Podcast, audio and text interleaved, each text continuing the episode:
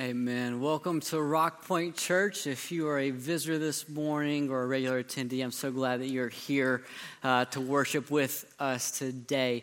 Uh, if you are a regular attendee, I'm probably a different face than what you expected to see today. Uh, hopefully, a more attractive one. I don't know. Um, just quick introduction. My name is Austin Rhodes. I have the privilege of serving with the student ministry here at Rock Point Church. I've been serving on staff here for a little over four years now have loved it. Um, I am married. Uh, I've been married for about two and a half years. Have a picture. Uh, I'm a real person, real life. I do exist. There's uh, my my wife up there. Uh, I know what you're thinking. She's out of his league. You are correct. She is out of my league. She's awesome, though. We are half of a power couple, and we live life together. Uh, just you know. Um, in marriage and, and as we've you know been growing together. You know, there's times we have conversations and just re- reflect on life, what we do, what we do well, what we don't do so well, and. Um, as we enter into the end of the year, it's kind of a natural time for those conversations, right? And, and me being an analytical, kind of my thought is, hey, what's bad about life? Just real pessimistic. So that's kind of me. And so I'm like, what do we not do well in life? And before we got there, we did say, well, what do we do well? And us in marriage, as we reflect and evaluate, I think we live content lives. Uh, my wife and I, we're both very content people. We're happy people uh, with where we're at, what we do, and we kind of have some contentment about us. But kind of the, the double edged sword with that one of the things that uh, we were talking the other day that we don't always do so well is set goals. You know, it's kind of, uh, I feel like it kind of goes hand in hand sometimes. And right now is just the worst time of the year to not be a goal oriented person. Right? It is just terrible. Everyone's like, New Year, New Me, 2020 vision. And I'm like, you're going to not fulfill your New Year's resolution. I'm sorry. It's not going to happen. Uh, but everyone's in this process of setting New Year's resolutions, setting goals, and even Christmas Day. I got up Christmas morning. I pull up an app on my phone that kind of collects a few different uh, news resources and puts it together. And almost every story is like 2020, 2020, New Year's resolution. This is what you need to do. This is what your 2020 should be about. And I'm looking through them, and it's like, it's good things, uh, things that aren't all bad. Some of it's losing weight, you know, great, you know, lose some weight. Some people are like, I want to find myself in 2020. I don't know what that means, but sure, go find yourself. And then uh, my favorite are the ambitious high schoolers. It's like high school boy 2020. I'm gonna get a girlfriend. Uh, so some people have unrealistic expectations for 2020, some goals, uh, but everyone says they set these goals, set these expectations. They're looking forward to a new year. And as I'm looking through it, reading these articles, looking at what everyone's pursuing. I, am left a little bit wanting. When I look and see what people are, are anticipating and excited about for the next year, I'm like, man, it just it doesn't seem like it's going to satisfy. It doesn't seem like it's quite there. It doesn't seem like it quite hit the mark. And as, as I, I think about goals, I always go back to a, a, a parachurch organization called Teen Life uh, that I've worked with in the past. And, and, kind of what they do is they, they go into different schools and, and counselors identify at risk students, and, and, you do what's called uh, forward thinking, solution oriented support groups. And essentially, that's a way to get around saying the word counseling. Uh, but you, you sit down with students and you, you just ask questions. You know, uh, what would look different about your life if something changed? Uh, well, what would be the different? What would be the difference? How, how could small changes, incremental changes in your life, make larger long term impact? And so this morning, as we are anticipating a new year, I want to ask three questions that just kind of uh, what if questions. What if our lives looked a, a, little bit different? What if we, we made a, a little tweak, a, a little change? And how could God use that in the upcoming year? So if you've got a Bible this morning, I invite you to turn with me to the book of First Peter. We'll be in First Peter this morning, chapter 2. As you're turning to First Peter, a little background. Uh, First Peter is called First Peter because there's a Second Peter. It is how the Bible works. A beautiful thing. Uh, it is written by the Apostle Peter. We see that in chapter one, verse one. He says, "Peter, an apostle of Jesus Christ." So it's written by um, Jesus' right hand man, Peter, uh, and he's writing to believers in a context of suffering. So he identifies his audience. It's the different people located, scattered throughout Asia Minor, that's modern day Turkey. And they're experiencing some suffering, some persecution. And he's writing to them to identify this is how to live the Christian life in the context of what you're going through. In chapter 1, he uh, gives, gives two main thoughts. The, the first main thought from Peter in chapter 1 is just an encouragement. Uh, Peter writes to encourage the believers uh, of their salvation. He says, uh, as we sang earlier, he says, You have a living hope. Your salvation rests on a living hope. We have a resurrected Savior, and regardless of the suffering, the persecution, what you're experiencing, uh, you have a salvation, a living hope, and I want you to be encouraged by that. And the second thought in the first chapter of Peter is uh, it's a call. It's a call to holiness, a call to holy living. So he says, uh, if you have this salvation, if you have a living hope in Jesus Christ, then your life must look different. Uh, if you have a relationship, then you are called to holiness. He actually quotes Leviticus 11. Uh, Leviticus 11, uh, the Lord, he tells Israel to be holy because I am holy. So God's saying, Because I am holy, you as my people should also be holy. And then Peter takes that, he repeats that in chapter 1 for the church. He says, uh, Because God is holy, you as a Christ follower should also live a life of holiness. So Peter is setting up, he's saying, you know, you have a salvation, you have a hope in that salvation, and because you have the salvation, this living hope, your life should then look different. You should also then be holy. Now we pick up in chapter 2 chapter 2, starting in verse 1. Peter writes, he says, So put away all malice and all deceit and hypocrisy and envy and all slander. Like newborn infants, long for the pure spiritual milk, that by it you may grow up into salvation, if indeed you have tasted that the Lord is good. So, coming out of this call to holiness, this call to holy living, Peter has then this, this urging for Christ's followers. And the first one, is, it comes in a negative form and fashion. He tells us what you must not look like.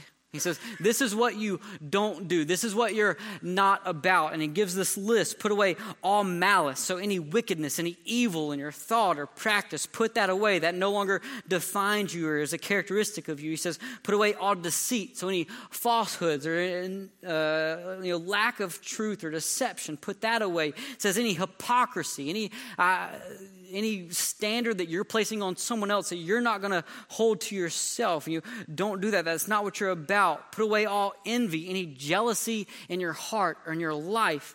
That's not what you're about anymore. Any slander, any negative talk. Uh, about someone else uh, to their face, behind their back, whatever it is, put these things off. This does not define you anymore. It says, if you're called to be holy, this is what you don't do. And it starts with this negative, but uh, the encouragement is this is not the command of the passage. These are important things. It's important things that we uh, are, are, putting off all of these sinful ideas and practices, but, but Peter's heart comes in the next verse. His command comes in the next verse. It says, like newborn infants, long for the pure spiritual milk, that by it you may grow up into salvation. So, yes, put off all these things, and that's important. But the imperative, the command that you must do is to long for the pure spiritual milk. That word long, it's the command, is to desire, to crave something. And Peter, he gives this image of an infant. And sometimes in Scripture we see infancy being used as a, as a descriptor, and uh, you know Paul uses it in 1 Corinthians chapter three. And he, when he talks about an infant, he says you're immature, and so you have to have milk because you're not ready for solid food. So it's this idea of you needing to grow in your maturity. But that's not how Peter uses it. Peter uses this idea of infancy to indicate desire, to indicate desire or longing.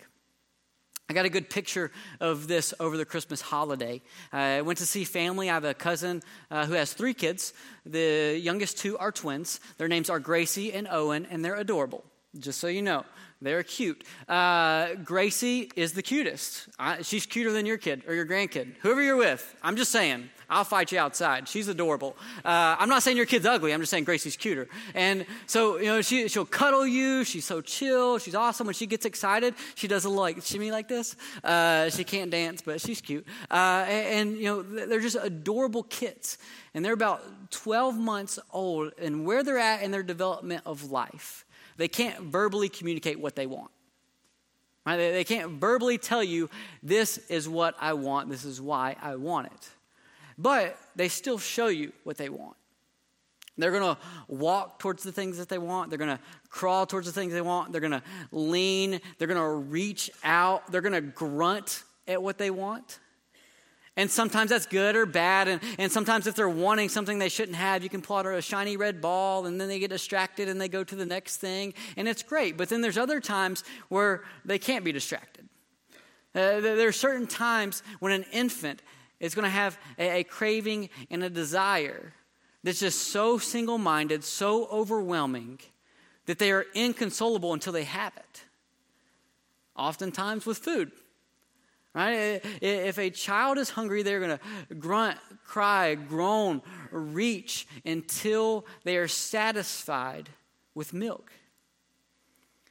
And this is the picture that Peter gives. He says, is a Christ follower, what you are commanded to do is have this reaching, groaning, crying appetite, this craving, this desire for the Lord.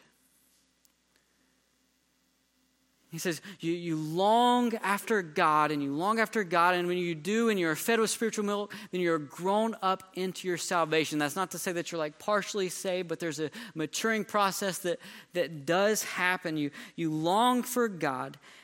In verse 3 if indeed you have tasted that the Lord is good. Peter does this all through this text, quoting Old Testament passages. This is Psalm, uh, Psalm 34, uh, where David writes, he says, Taste and see that the Lord is good. And what Peter is saying is that if you have tasted and seen the goodness of God, then it's impossible for you not to have this longing, urging, craving desire to experience more of Him.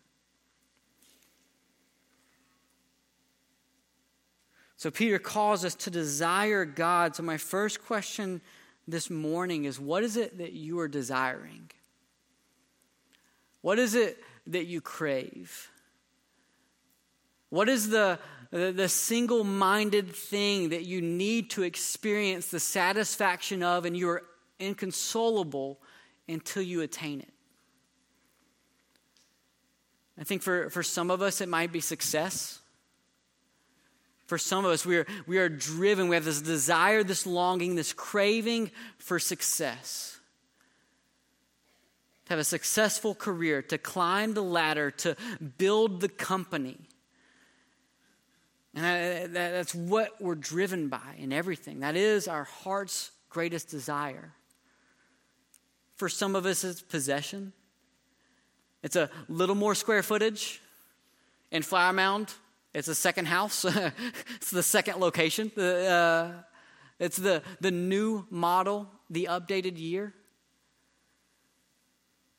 For some of us, it might not be our success, it might be the success of our kids. What we crave for, what we long for, what we desire is to see our kids live happy, successful lives free of failure and hardship. Some of you might say it's influence. What I desire is to control the circumstances and the people around me, and I'm single mindedly set on that. I crave that. I long for it. I yearn for it. Or maybe it's just security, comfort. You're happy to uh, live out on the, the 401k, the IRA, Social Security. You've put in your time, you've done your dues, and you're like, I just want to, uh, I just want comfort. What is, it, what is it that you desire, that you long for, that you reach for? And how would 2020 look different if that desire was shifted to the Lord? Or if it's already on the Lord, what if uh, just a, a, a little more yearning, a little more reaching, a little more longing after Him? I'm not going to stand up here and, and tell everyone to uh, long after the Lord. And Rock Point as a church, we moved to Africa together. Uh, but, but what about just the incremental changes, the, the small things that we can do in daily life? What if you, for you, desiring the Lord in 2020 means I'm waking up five minutes earlier to spend five more minutes longing after God this year through scripture, through prayer? What if it's changing your entertainment habits? Binge watching is something everyone does, right? Netflix, Judge Judy, depending on your stage of life, you do it, it, it happens. But, but what if you change your entertainment habits? And, and, one less show and 30 more minutes of, of longing and craving and desiring the Lord? What if it's changing your drive time, making kids put phones away and sharing prayer requests in the car and praying for one another as you go from place to place? Listening to worship music, listening to scripture on the radio instead of whatever else happens. What if it's instead of going out for a meal, you take food to go and you sit around a dinner table and just share life together, pray for one another, and have a family devotion. You know, how could life look different in 2020 if you had that shift, that change, that desire single mindedly on the Lord? So Peter calls us to desire God, to crave for Him. Verse 4, he continues. Peter writes and says, As you come to him, as you come to Jesus, a living stone rejected by men, but in the sight of God, chosen and precious, you yourselves, like living stones, are being built up as a spiritual house, to be a holy priesthood, to offer spiritual sacrifices acceptable to God through Jesus Christ. For it stands in Scripture Behold, I am laying in Zion a stone, a cornerstone chosen and precious, and whoever believes in him will not be put to shame. So the honor is for you who believe, but for those who do not believe, the stone that the builders rejected has become the cornerstone, and a stone of stumbling, and a rock of offense. They stumbled because they disobeyed the word, as they were destined to do. So, verses 4 to 8, Peter kind of transitions and he uses this mixed metaphor of, stones and priesthood. And he says, So, as you, as Christ's followers, as you come to Christ, the living stone, Living stone there is a callback to the resurrection, callback to the living hope that we have, that our Savior is living, that he was rejected by men, reflecting back on the passion, the fact that, that he was not accepted by his own people, but in the sight of God, chosen and precious, that Jesus is the anointed one, chosen by God. He said, You also are being built up as a spiritual house says, You, as Christ followers, are collectively being built up together as a house, a spiritual house, a dwelling place, to be a holy priesthood. So there's that mixed metaphor that you're both the house and the priest within the house, to offer spiritual sacrifices. So, uh, for the purpose of worshiping God, offering spiritual sacrifices to God through Christ Jesus. And then Peter again goes through uh, a couple Old Testament passages. He says, For it stands in Scripture. And he, quotes Isaiah 28. In Isaiah 28, uh, it's Isaiah prophesying to Israel, the tribe of Ephraim, and, and they're kind of having this turning point in life. Do I, do I trust in God or do I trust in the surrounding nations and armies? And he says, if you trust, if you trust in the one that God chooses, then you will not be put to shame. He says, But those who don't believe, they reject the cornerstone. This is a quote from Psalm 118. That again, it's, it's are you going to trust others or are you going to trust God's chosen? Verse, verse 8, again, another quotation, Isaiah chapter 8. It's a call that when you pursue God, some people will view God as a stumbling block, a rock of offense, because they will not accept and obey His word. So it's kind of this uh, building up that you are a people with a purpose of worship to trust in God and not the other things that are being offered to you in the world. And one of the unique things about this passage is that when you look at verses 4 to 8 overall, it's not individual. Uh, there, there's nothing in verses 4 to 8 uh, that, that's written for an individual, it's written for people. It's written for people.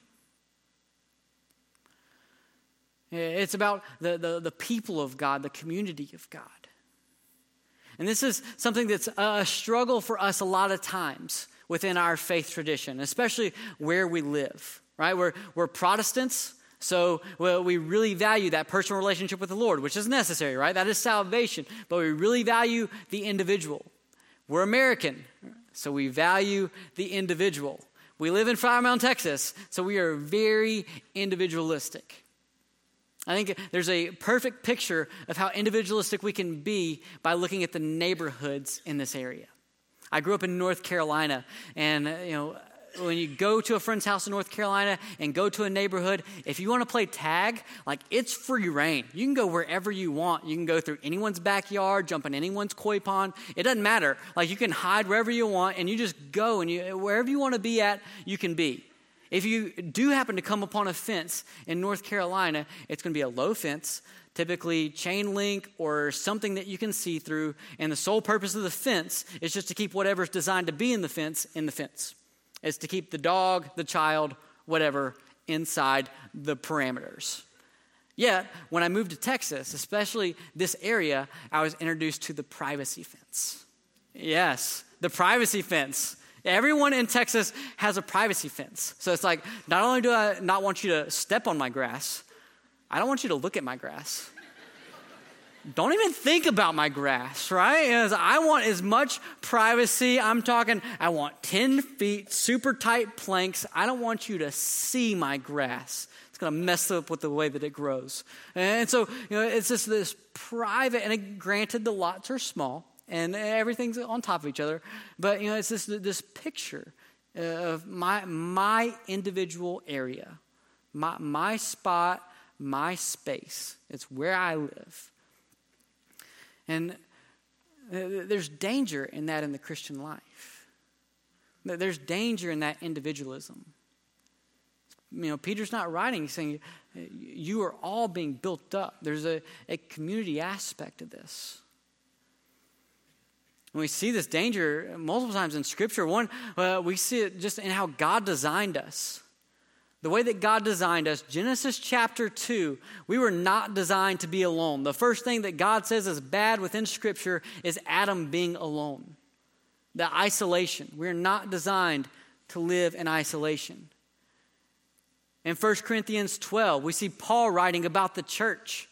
It's not you live out your private faith and I live out my private faith and everyone's happy. No, it is the church together is built up, has a purpose, a role, a function. Uh, everyone, every part, every piece, every member. It, it's not this isolated act where we segregate and separate from one another. It's a collective activity. And so, my, my second question this morning is what would it look like for you to dive into Christian community in 2020? How would your life be different if you prioritized Christian community in the year 2020? I think some of us, uh, we, we, get a little hesitant. We get a little hesitant of uh, jumping in. Uh, when you talk about small groups, and we could we could jump into a small group. Uh, that's scary because then other people will know my, my thoughts, my beliefs, my actions. Right? I'm held accountable for the, the thoughts that I have and, and what I do. Because the reality is, when, when I live in isolation, when I live in isolation, I can have whatever thoughts I want and behave in any way that I want, and there's no one to tell me I'm wrong. I'm a sinful human being with a twisted heart, a twisted mind, and I can rationalize about anything that I want by myself. But when I'm sharing life with other people, and I have to share my thoughts, share my life, share my actions, there's a check, there's a balance there. And there's a cost. You have to give time. You have to give time to live in community. For some of you, that might mean you take your kid out of the seven activities and drop it to six, so you get one night back, back a week, right? You, you, you cut something out, you, you reprioritize, you shift, you sh- and shape how you do things. It might be, hey, your kids are only in activities half of the year, not full year round, so that you can serve in the church that you can dive fully into Christian community and serve here, serve in the local body, serve in the community, serve elsewhere. But what would 2020 look like? How would 2020 be different if you prioritized Christian community?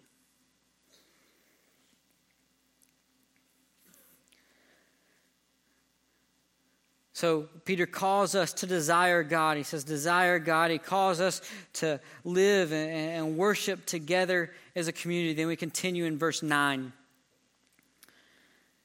Peter writes, he says, But you are a chosen race, a royal priesthood, a holy nation, a people for God's own possession, that you may proclaim the excellencies of him who called you out of darkness into his marvelous light. Once you were not a people, but now you are God's people. Once you had not received mercy, but now you have received mercy. So uh, Peter continues writing and he identifies who the people of God are. He gives them uh, identifying labels. And again, each one is uh, connecting back to uh, Old Testament and fulfilling how the church is now God's people. Verse 9 says, But you are a chosen race. It's an allusion to Isaiah 43. In Isaiah 43, uh, God's calling out his people. He's saying, I'm going to create a lineage of people who are my own. You are chosen race in the blood of Jesus. You're now in the lineage and the adoption of Christ. Second, he says, You are a royal priesthood. Exodus 19 says, God says, I am building a people group, a nation to be intermediaries between me and a lost and sinful world. And again, we have that same role. We have that same role, that same priesthood. By the, the means of the gospel to call a lost and dying world and point them to God. Next, a holy nation. This is uh, Exodus 24. Exodus 24, God calls his people. He says, You're to be a, a holy nation by your obedience to my word. And so he says, uh, My people are identified as holy because they obey and adhere and live in obedience to what I have called them to a people for God's own possession. Again, Exodus 19, we go back there, and God, says he is, He's ruler, He is sovereign, He is creator of all. But when He talks to Israel, He says, I have a special relationship and possession of you. And now Peter says, You as the church also fall into that.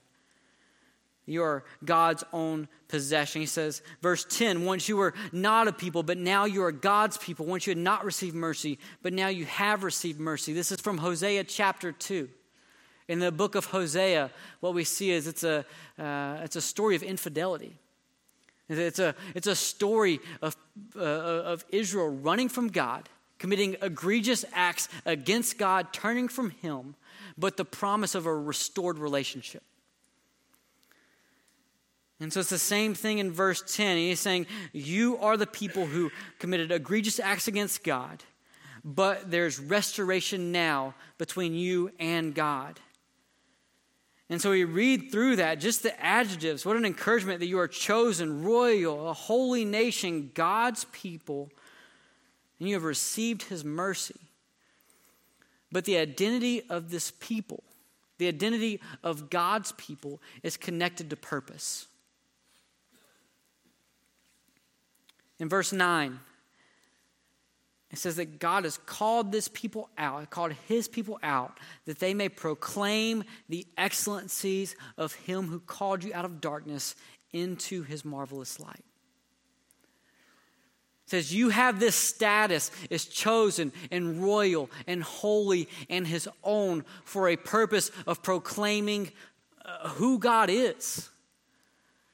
It says the primary function, the reason of your existence, why you are here, is to speak of your Savior.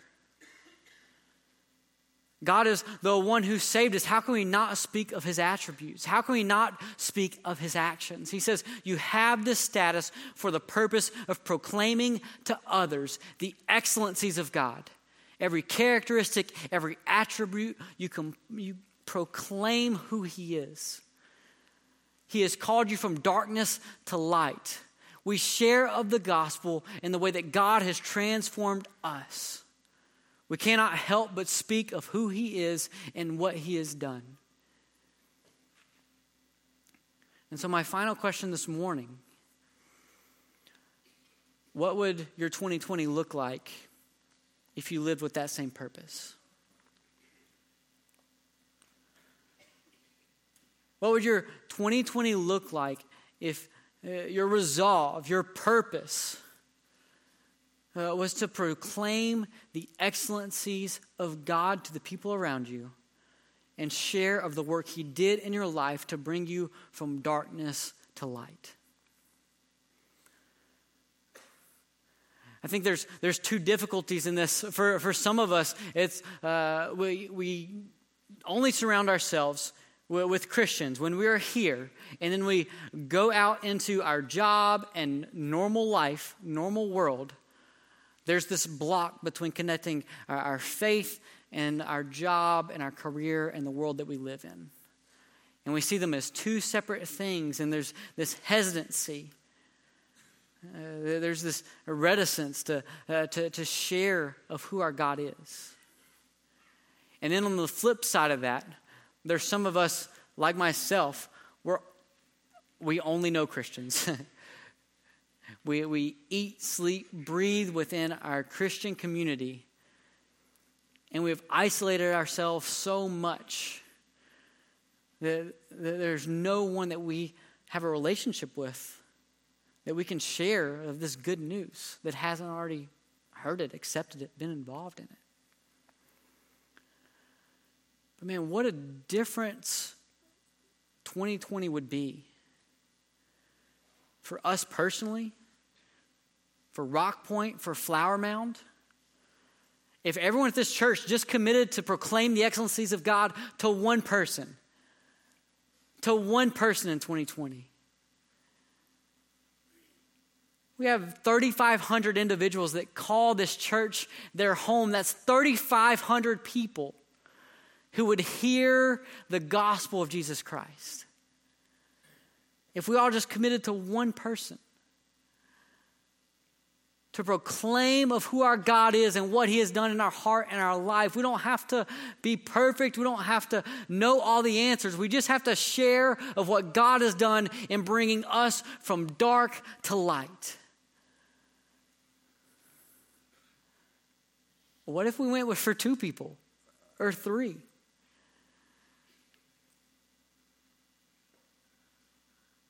But what a difference it would make in 2020 if that was our purpose.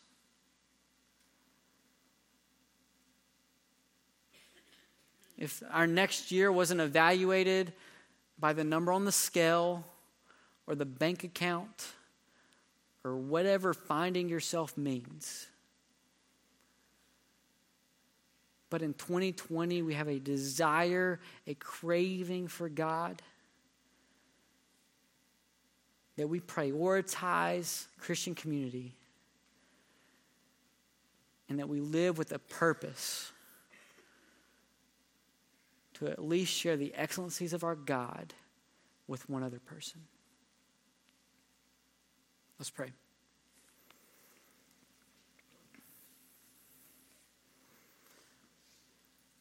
God, thank you for your grace, your goodness. God, that you have called us out of darkness and into light.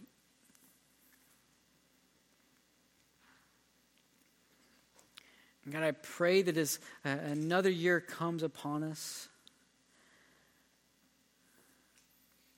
that uh, we don't settle for things that have uh, just a, a temporal impact, that don't stretch any further than this lifetime. But Lord, that we have a heart, a desire, a craving for you, for your people, and for those who you are, are calling to be your own. So, Lord, we love you, we praise you, and pray this in Jesus' name. Amen.